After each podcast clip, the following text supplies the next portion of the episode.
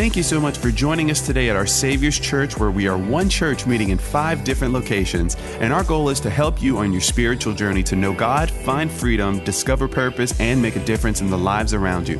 If you'd like to learn more about our Savior's Church or how to get involved, visit us online at oursaviorschurch.com. Tonight, I'm, I'm, I'm going to be speaking on one of my favorite subjects.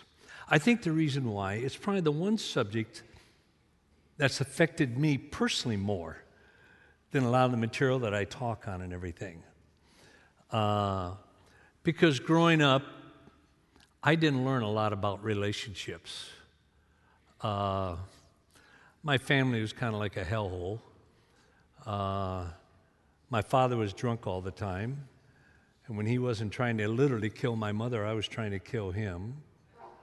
My oldest brother sued my parents for everything they had, and he got everything. Everything he took. Cabin at the lake, all the money, everything. And you know, he probably deserved it because probably my dad uh, really screwed him or something. This kind of man that my father was. My one uh, other brother ran away from home. I don't know where he is now. That was years ago. My sister left home and went and joined the army just to get away. Uh, and my other sister got married really young so she could move out. And I was left with all the consequences. And growing up, I didn't know how to build relationships, I'd never seen them. Because uh, research shows you mainly learn how to relate in relationships from family members. Well, I didn't have a family that had relationships that you definitely would ever want to follow or anything. And so I had to learn after I became a believer. I plagiarized. I, when I would go to church, I would see certain parents that seemed to have a good marriage and they would be with their kids, talking to kids, and I would get close to learn from them. I watched other people just saying, What can I find that will help me be a better husband and a better father? And I don't think anyone could have searched harder for that than I did. And the results, what I'm going to share tonight, are seven principles. Seven principles I learned in plagiarizing other people. I didn't create any of these principles, I stole them from others uh, as I watched them use these principles in relationships. Seven steps of developing loving, close relationships. Seven steps. I call them the seven A's of parenting. The thing is, it could be the seven A's of uh, working with your employees. It could be the seven A's of a teacher with a classroom. These seven A's work regardless of what profession in or anything. Why? Because people are all the same. And the seven A's start with people and their behavior and what influences them. And so I learned from it and turned it into the seven A's of parenting. Uh, and I want to share this with you tonight. One, some people say, well, they'll complain about parenting, say, well, you can't be a perfect parent. well, of course you can't. This is all in people's minds. Nobody's ever, your own kids never expect you to be a perfect parent. But people say, well, you can't be, to excuse, especially men, to excuse poor parenting and everything. Say, well, you can't be a perfect parent. I want to say I don't, but I say, what? You can sure be a lot better than what you are right now. But thank God I don't say that, or I probably wouldn't be here. The other is, well, it's too late for me. My family's grown up. Oh, folks, it is never too late. And uh, someday, if I get the time, I'm going to write a book on It's Never Too Late of stories of people coming back to me with kids 25, 30, 35 years old, older, um, prostitutes, in jail, whatever. And how these principles started to be used by the parents, and it turned that person around.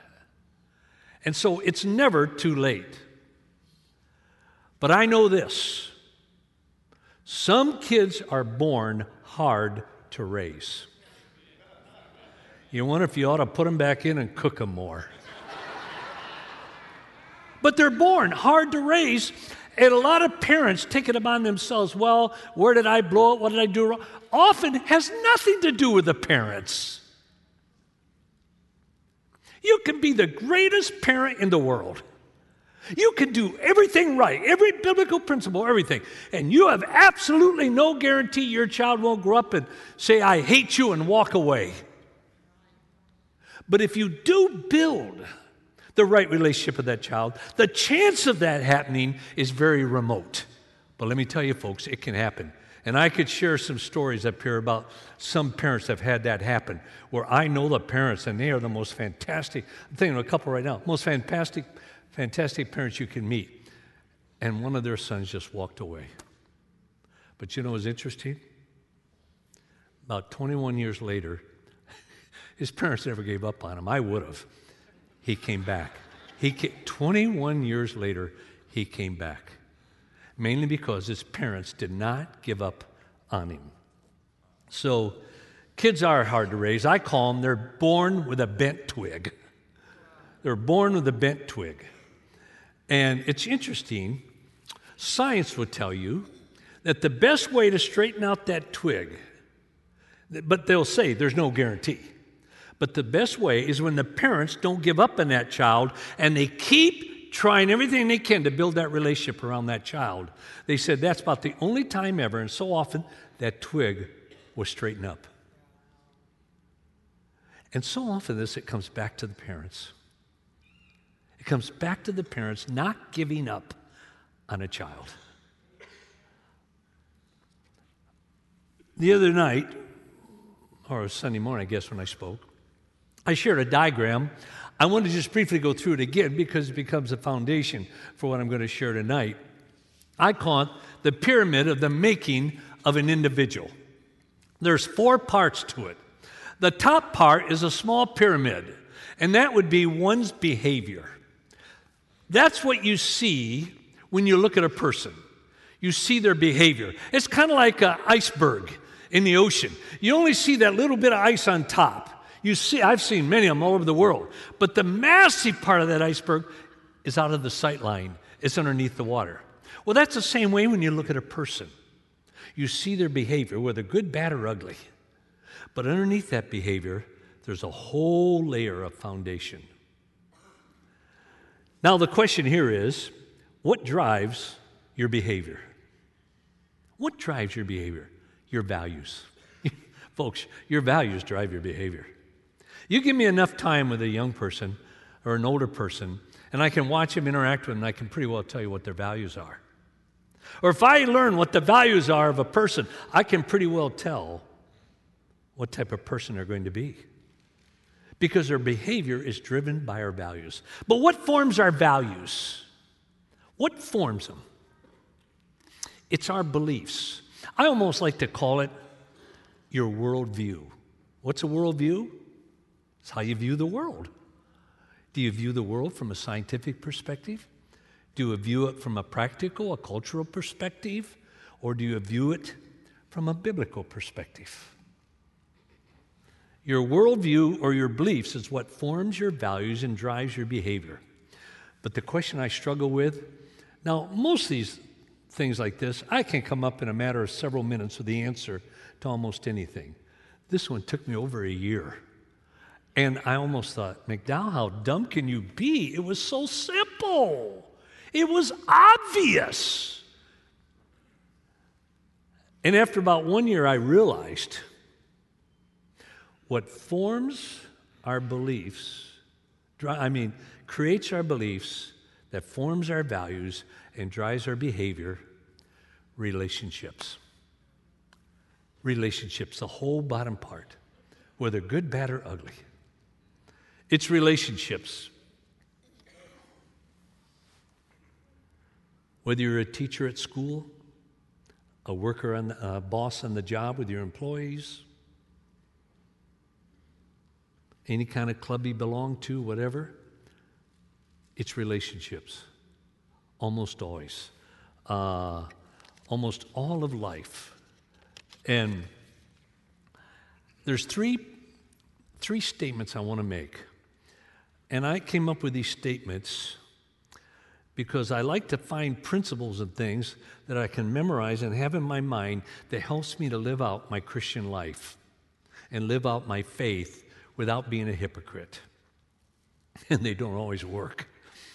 But the first one is this, and with each one of these, I have deep convictions about the truth of them. This one to me, if anyone says, What's the key to raising children? What's the key? I don't even hesitate. Rules without relationships lead to rebellion, period. Kids don't respond to rules, folks. They respond to rules in the context of a loving, intimate relationship with mom and dad, and I think oh, especially dad. Rules without relationships lead to rebellion. Second, truth without relationships leads to rejection.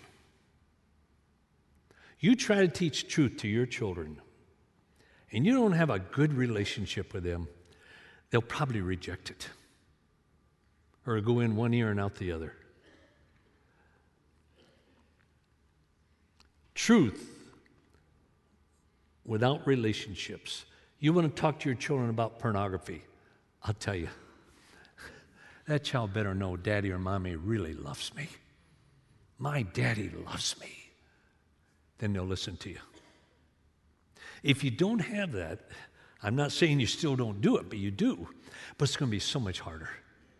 You're going to have to work so much harder to get the same results. Or try to talk to your children about their behavior, their dress, the way they wear their hair, whatever.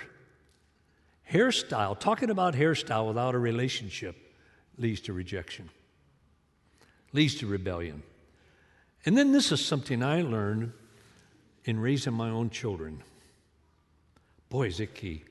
Discipline without relationships, oh, folks, leads to anger, bitterness, and resentment. I would never dream of disciplining a child who didn't know that I absolutely cared about him, loved him. Because what happens is, in the long, not the short run, the long run, it almost produces the exact opposite of what you want in that child's life. Discipline without relationships leads to bitterness, resentment, and boy, does it lead to anger. Bill Clinton used to say, during his campaign. Some of you remember. It's the economy, stupid. It's the economy. He had that phrase in his office on the wall. And everywhere he go, he'd say, It's the economy, stupid. It's a... Well, I guess if I was Bill Clinton speaking on this, I'd say, It's the relationship, stupid. It's the, re... it's the relationship. Uh, most problems of individuals and everything stem from poor relationships. Not all of them. And so much of joy in life and right behavior and all is a result of good relationships. Of good relationships. Now I want to talk about the seven A's. Seven A's of relationships. Why do you call them seven A's? Well, because I'm not very creative with titles, and they all start with an A. And so I figured that must be God spoke. And so I call them the seven A's. I'm going to state it, give the principle and the results of applying that principle, and then, because we're short on time tonight, that with maybe three of the seven, I'll give an, an example of it. The first of the seven A's Boy, I wish I'd learned these things way before I had children. I wish I'd have learned these before I got married because these seven A's are just as effective in a marriage relationship. And what I had to do, I took little stick of notes and I wrote the seven A's on them, then I stuck them on my dashboard, on my notebook, everything. On my bike, everything. I stuck the seven A's and after a while, I knew the seven A's inside and out, and I didn't need stickum notes anymore because now they're stickum in the brain. The first of the seven A's, affirmation. Affirmation. When we affirm the emotions of a young person, even adult, but I'm going to apply this to. When we affirm the emotions of a young person, their feelings and all, it gives them a sense of authenticity, of being real. In Romans 12 15, in the English Standard Version, it says this Rejoice with those who rejoice, and weep with those who weep. For years, I never understood the impact of that verse. And this is what it means Rejoice with those who rejoice. It means this be happy with those who are happy. If somebody is happy, be happy with them. If they are sad, be sad with them. Identify with their emotion, identify with their belief. This is powerful, folks. When others are sad, share their sorrows. Share the, one of the hardest times for me of expressing this. I remember once it was in the Denver airport. I stand out in front of the gates, and along came, I can't think of his name right now. We graduated from Wheaton together. Very influential in the missionary world. And uh, I'd really had a setback financially. Some things were going rough and all and I wasn't riding very high in the saddle. And along came Gary, was his first name. Along came Gary. He was so excited. I guess he'd just seen a whole bunch of people come to Christ and everything. Said, Josh, how you doing? And after that, all I heard how excited he was. When he, I sit there, and I just about wanted to die. And then I remember this.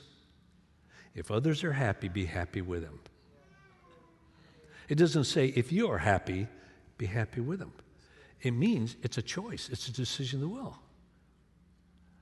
And so I remember one of the biggest steps of faith I took. I just reached down in emotion and I pulled up from my gut the greatest enthusiasm I could ever have. And I just threw my eyes, Gary, that's so wonderful. Tell me more about it. And I'm just thinking, why don't you ask where I'm going through? But the Bible doesn't say that. It says when others are happy, be happy. It doesn't say you need to be happy and then be happy with them. Be happy with them. Oh, I'm so excited for what you happen. I'm so glad that your business is doing so well. Praise God you got that extra money. Why don't you share some of it with me? so, I don't say that, but I got to tell you, I got it's right up there. uh, but when we affirm another person's emotion, it gives them that sense of authenticity, of being real. Weep with those who weep. If others are sad, be sad with them. Second, acceptance. At one time, I, I, I, would say unconditional acceptance, and I realize we as humans, even born again with the love of Christ in our hearts and everything else, we still cannot love totally unconditionally. We're still hindered by our, our, the human aspect of our being. So I call it conditionless. And I feel I have more integrity when I say it that way. With conditionless acceptance, it gives a person a sense of security. Now, think that through.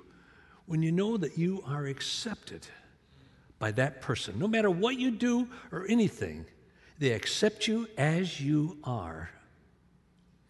Those are about the only people, and I have a number of them around. One is sitting right down here, Dwayne Zook his wife Jeannie. And we're just, we're going to spend, they're in here because we want to spend three days together uh, in New Orleans. And so don't come looking for us. Uh, I will ignore you in the Holy Spirit. Uh, but unconditional acceptance gives you a sense of security, and security gives you a sense of vulnerability. I don't think too many people can be very vulnerable in their life unless they know that other person accepts them for who they are, not what they do. Not what they do, for who they are. That's about the only person I can really open up to. Because when you don't trust someone, you're dumb to be vulnerable to them. Why be so foolish to be vulnerable to someone? For example, why be so foolish to be vulnerable to a man or woman who gossips, who talks about other people to other people? You know something I've learned about gossips? If they will talk to you about others, I guarantee you they'll talk to others about you. That's the kind of person they are. If they talk to you about others, they will talk to others about you. Unconditional acceptance.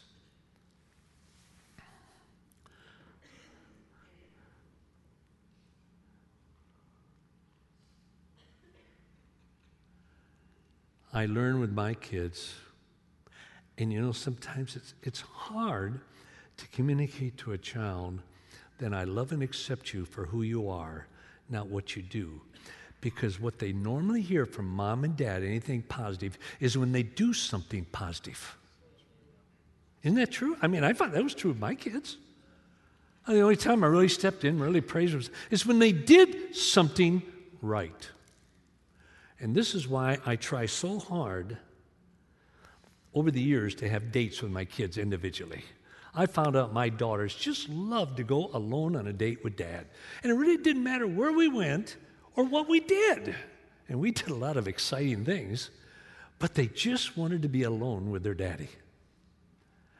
And I would try to find every way I could to set aside their performance and express how much I love and accept them as a person.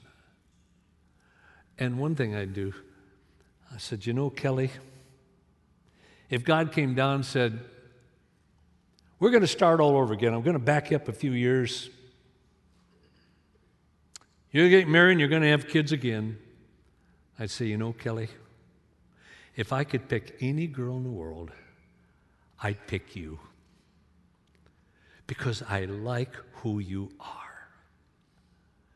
And I'll point out, I always, but you got to be honest doing it. You can con a con, you can fool a fool, but you won't kid a kid. They'll see right through you. And I express to them how much I love them as an individual. And this is where I'm always very careful praising the great things that they do without balancing out of finding a way to praise them as a person. Otherwise, what happens? And this is so detrimental to Christian life. When you only catch your kids doing things right and express praise, or catch them doing things wrong and discipline them, you produce a child who's on a performance basis where they think they have to perform to get mom's love, dad's love. And that's so subtle. And it usually develops over three, four, five, six years. And when a child becomes behavior oriented, performance based, they can never really experience the joy of Christ. I really believe that. And it's my responsibility to, to balance that out in my kids' lives. And then after acceptance, as Romans 15 said, therefore accept each other. How? The way your parents accepted you? No. Just as Christ has accepted you. How did Christ accept us? He accepted us unconditionally. Thank God. Or I probably never would have become a believer back then. We need the same thing, but I have to call it conditionless acceptance. And then, number three, appreciation. This one's so much fun. When you express appreciation to a child, to anyone, when you express appreciation to a child, it gives them a sense of significance. What? Okay, what is significance? How would you define significance. To me, significance is a feeling or thought that you've done or said something worthwhile. Significance is that feeling or thought I said or I did something worthwhile. I'm significant. And this is why I developed the phrase. I meet so many Christian believers who feel very successful in business, and they are. But so many of them don't, don't have that significance. They don't feel significant. And you know the difference between success and significance? Your success becomes significant when your success relates to eternity. Now, think that through. When your success relates to eternity, you become significant.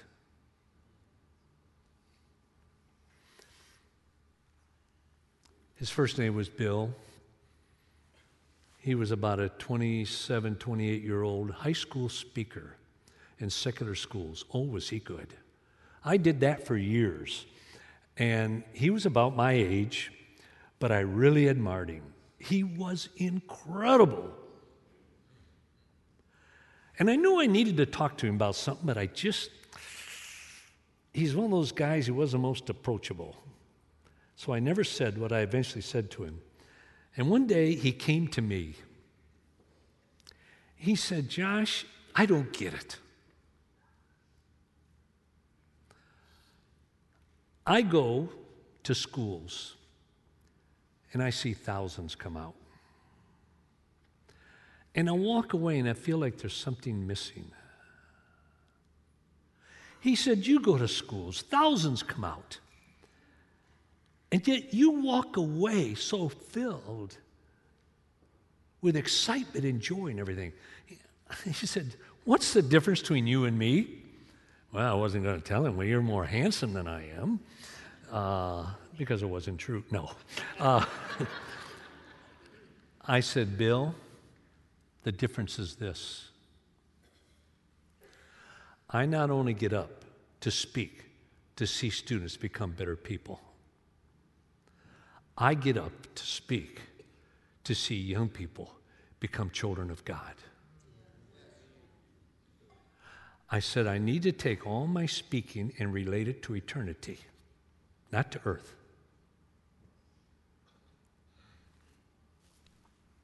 He says, Well, how would I do that? So for about six months, I mentored him. I never wrote out so many introductions for someone to introduce their talk and everything than Bill. And ended up, he found a way to just, you have to be very honest in the way you do it. You're not invited to that school to win people to Christ. You're invited to that school to have an impact in their behavior and all. Well, for me, having one of the most positive impacts is coming to know Christ in a way that affects your life and determines your destiny.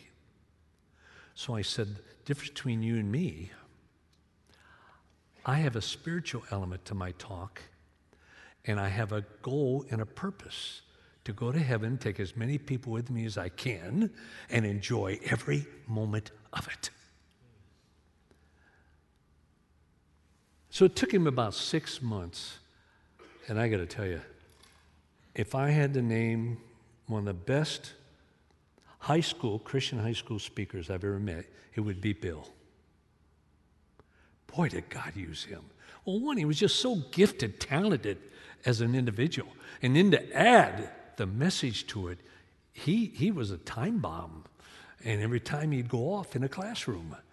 Uh, and what happened was, and what changed his life, he took his success as a speaker he was the best out there. But he took his success as a speaker and related it to eternity by bringing in the relationship with God through Jesus Christ.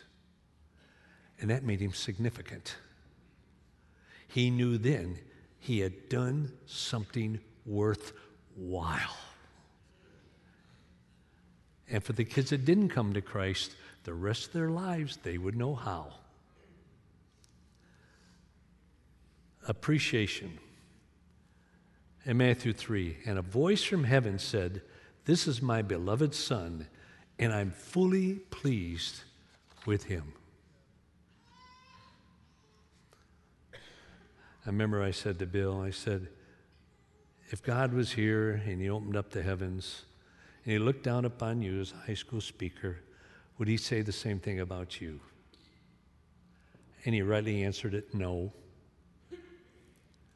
But about six months later, our Heavenly Father would have. This is my beloved Son, my beloved servant, who I'm well pleased with. It's when he took his success and related it to eternity. The uh,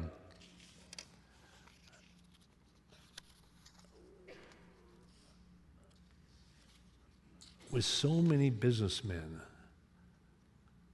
they're so successful, but their success does not relate to eternity of people coming to know Jesus, understanding the Father and everything. And I don't think I've ever met with a businessman yet when we talk about this one on one that wasn't able to turn it to being significant with whatever the business was. You can tie it into Christ. And often, what you want to do is maybe meet with your pastor and discuss it. Have him help you. Uh, maybe one of the deacons and the elders who really seems to have a dynamic testimony in the secular world, ask them to work with you, to take your success and turn it in to significance.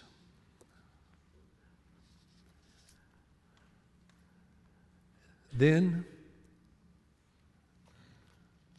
I think I, two, these pages turn hard.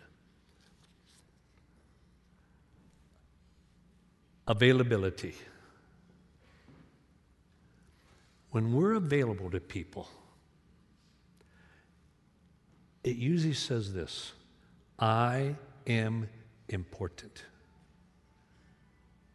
When somebody comes to you, maybe you're busy, but you free up some time to talk to them, I guarantee that person feels, I am important to you. Most people spell love T I M E, time.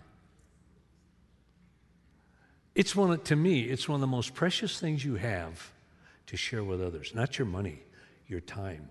You can make a lot of money, billions of dollars, but you only got 24 hours a day to live. And so that's limited. But availability, Jesus said there was some commotion going on and everything, and uh, Christ turned, he saw there were some children over there, and the parents were with him. They're trying to get him in to see the Savior. The Messiah. I mean, just like they probably wanted an autograph. Could you imagine getting an autograph of the Messiah?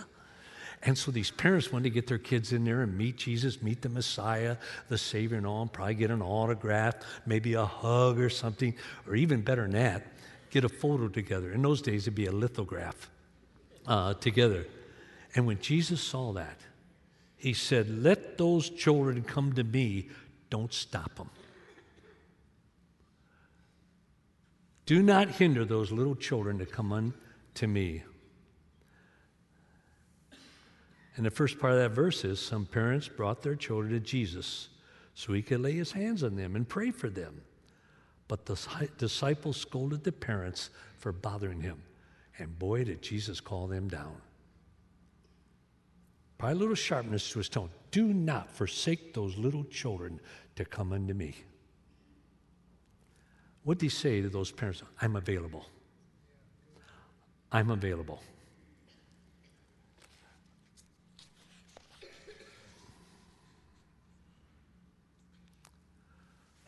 Let's say at your job you're working, you need to see the owner, the boss. So you go to secretary and say, uh, Jennifer, I need to see so and so. Oh, I'm sorry, he's so busy right now. His schedule's off the charts. He can't see anyone until tomorrow. Well, look, would you just call him and tell him?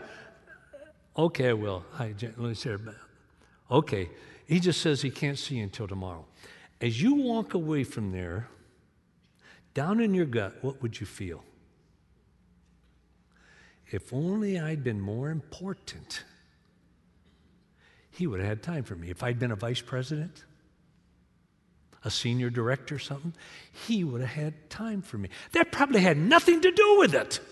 But that's how we internalize it when somebody doesn't have time for us. Well, let's say you need to see the boss, you go and you say, um, Jennifer, I need to see so and so. Well, he's really busy. He, he, his schedule's over the wall. He can't see anyone today. Well, look, would you at least do your job and call him? Okay, I will, but it won't do any good. You but sir, you're busy. You've got all the. Okay, hung up. You can go in. He'll see you now. Deep down in, what would you be feeling? I am important. I am important. When people are available to us, we feel important to them. When they're not available, we feel we're not important. And I would have my kids often come up to me where it was just impossible for me to spend some time with them. Or I would be at a conference, and people would come up. And I just, I just, it was impossible for me to do it. My wife solved that for me. And this really works. She said, honey, you can't meet with everyone all the time. She said, but try saying this. Uh, Barbara or Jack or Bob, whatever. Oh, I wish I could spend some time with you. I would love to, but Bob, right now, I just can't. But if I could, I would. And maybe suggest tomorrow, can we? And she said, honey, with 99% of people, that'll satisfy them. And so I've used that so many times in my life, but I realize I got to be careful I don't overuse it or misuse it. Well, I really would have ministry time, but there's just something personal here I want to do, and right now it's more important to me. And to say, well, you know, I wish I could, Bob, right now, but I can't, but maybe tomorrow. And so I got to make sure I don't misuse that. But my wife really helped me out of that situation to be available. And then, number five, affection. Affection. When we express affection to someone, it gives them a sense of lovability. Of lovability. Someone here, I don't think it was Jacob, somebody else said last night or yesterday or today, said, There's two things every person in the world wants. And I forget what they said. There were two things, I don't even remember them. But I thought they were going to say, and I almost yelled it out. There's two truths that I've seen as true in every culture of the world, every continent, every ethnic background. Every person in the world has two great needs to love and to be loved. To love and to be loved are two of the greatest needs of people in the world. And of course, God uses others to express that. In John 15, Jesus said, This is my commandment love each other. Boy, you know, sometimes that's hard for me because there's some people I don't like. I don't. He said, Well, it's horrible as a Christian. You ought to like everyone. Show me where Jesus ever said that. Never. He said, I'm to love everyone, not like them. I can love a person, I wouldn't want to spend a full day in a boat fishing with them. I mean, there's some people I just, I know I probably shouldn't say this, but it's true, that I don't like. But you know what? Many of them I've come to like when by faith I would love them. And because when you love someone, you spend time with them, And a lot of time, my problem was I really didn't know that person. And in spending time with the, you know, this guy's not so bad after all. You know, he's redeemable by me. There's two ways to express affection. Two key ways. One is verbally I love you. With my children, in raising them, my goal for each one of my child, especially when I was home, was to express I love you 10 times a day. From the time they'd wake up to the time they go to sleep, I would express I love you or words similar to that 10 times a day. Now, to be honest with you, a lot of days I never did that. Maybe some days it was one time, other days five, six, seven, eight times, but a good number of days, 10. But I figure, I, I know myself, if I don't have a goal, I usually don't even come halfway to that goal uh, in what I do. And so I need a good goal. So my goal is 10 times a day to look someone in the eyes and say, I love you. Now, there's not a whole lot of days that happens, but that's my goal. To verbally express, I love you, I love you, I love you. that's probably the most powerful phrase in the world. I literally could write a book on the results of people saying to someone, I love you. Growing up, and I wish to God this was not true in my life even now, I grew up hating, despising my father. He was a town drunk. And let me tell you, it's not easy. You go to school, second, third, fourth, fifth, sixth, seventh grade, and kids make jokes about your dad downtown in the gutter making a fool of yourself, of himself. And they're all laughing, and I'd laugh with them. But let me tell you, inside, it hurt. It hurt. And I called my dad up to meet with me at a diners, a 50 diners, well, it was in the 50s, in Battle Creek, Michigan. And I was going to tell him how much I despised him and why, and that I never wanted to see him again. So we met in this diner. The wait- waitress came over, took our uh, order, was walking away off to the right. And I said, Dad, I've come here to tell you I love you. Boom. I don't know who was most surprised, him hearing it or me saying it. You probably have something in your life that would say this to you. That's when I knew my life had been changed.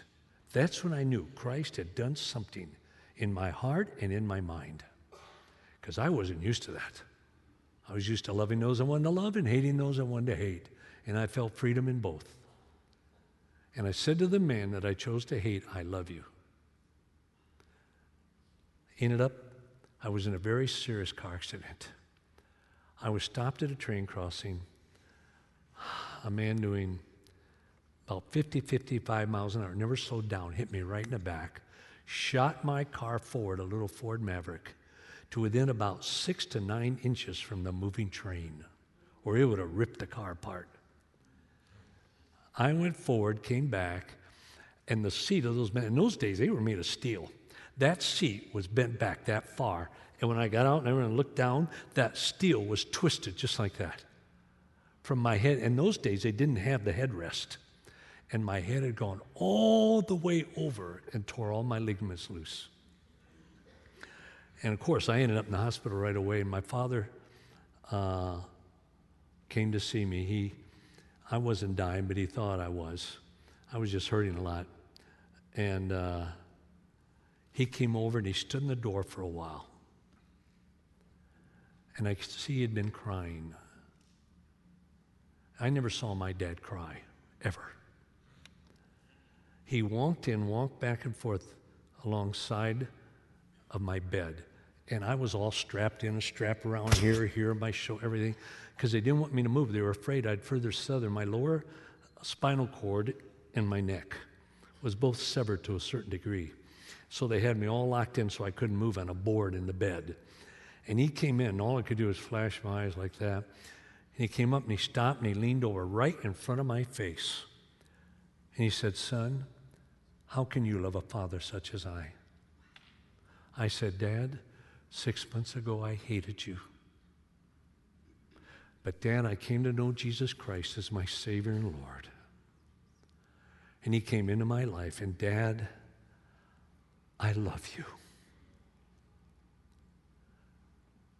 It brought him to Christ. In a little old Union City, Michigan, we were in a meeting. A lot of the town leaders were there. And they said, Mac, why are you so different? You're a different person. What happened? I was sitting at the end of the table. My father leaned forward, pointed out to me, because of my son.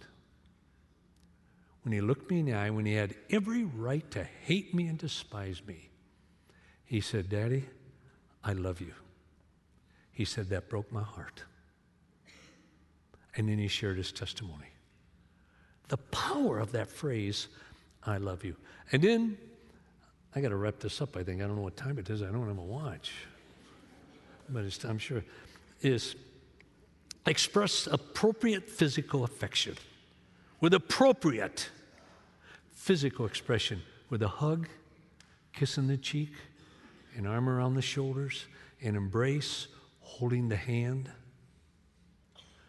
Express that affection with appropriate physical expression that's appropriate. And then, six, approach their world. Appro- when you approach their world, it gives a sense of connection when you step into their world. In 1 Corinthians 12, you know it says, Love does not demand its own way. Well, what does it demand? The other's way. Almost all of us, and we're born for natural for us, is to demand our way. And one of the things you see changes in your life when you come to Jesus and you mature is that shifts to where you think of other people first. That was the first significant change I saw in my life. I climbed the ladder of success over people. I hate saying that. But one of the biggest things I, when I realized, I was thinking of how can I help you instead of how can you help me? And when I started to think of other people first. Now, in your life, that might not even be significant. In my life, it was huge, folks. And I knew then, boy, God has done something in my life to where I think for the most part I became other person centered. But the old self likes to spring through all the time.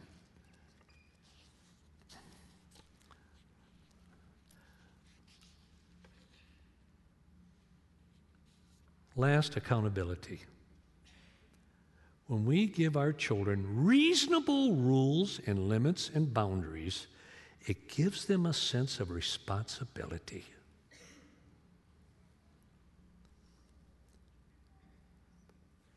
In Romans 14, it says, Yes, each of us will give a personal account to God. I think the best way to prepare a child when they grow up and become an adult to be ready to do that is to hold them accountable when they are young.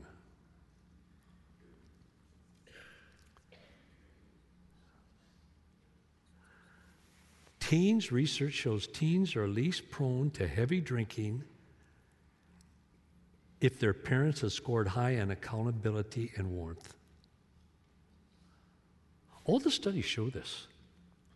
A new study shows that teens are likely to have non drinking friends if their parents scored high on warmth and accountability. And it shows to be an effective parent you need to give your children limits. And I am totally convinced they want it. Give your children limits and hold them accountable. Rules without relationships lead to rebellion. These seven A's have been so helpful for me, who didn't have a background of good relationships, to build, first of all, with my children and others please, if you wrote them down or go to the website, they're going to have my talk on the website, download it And maybe you have to do what I do. Take these seven A's, put them on little stick 'em notes, put them on the dash of your car, on your attache bag, put them on your notebook, whatever, put them on your office desk, everything as a reminder of how to build those relationships.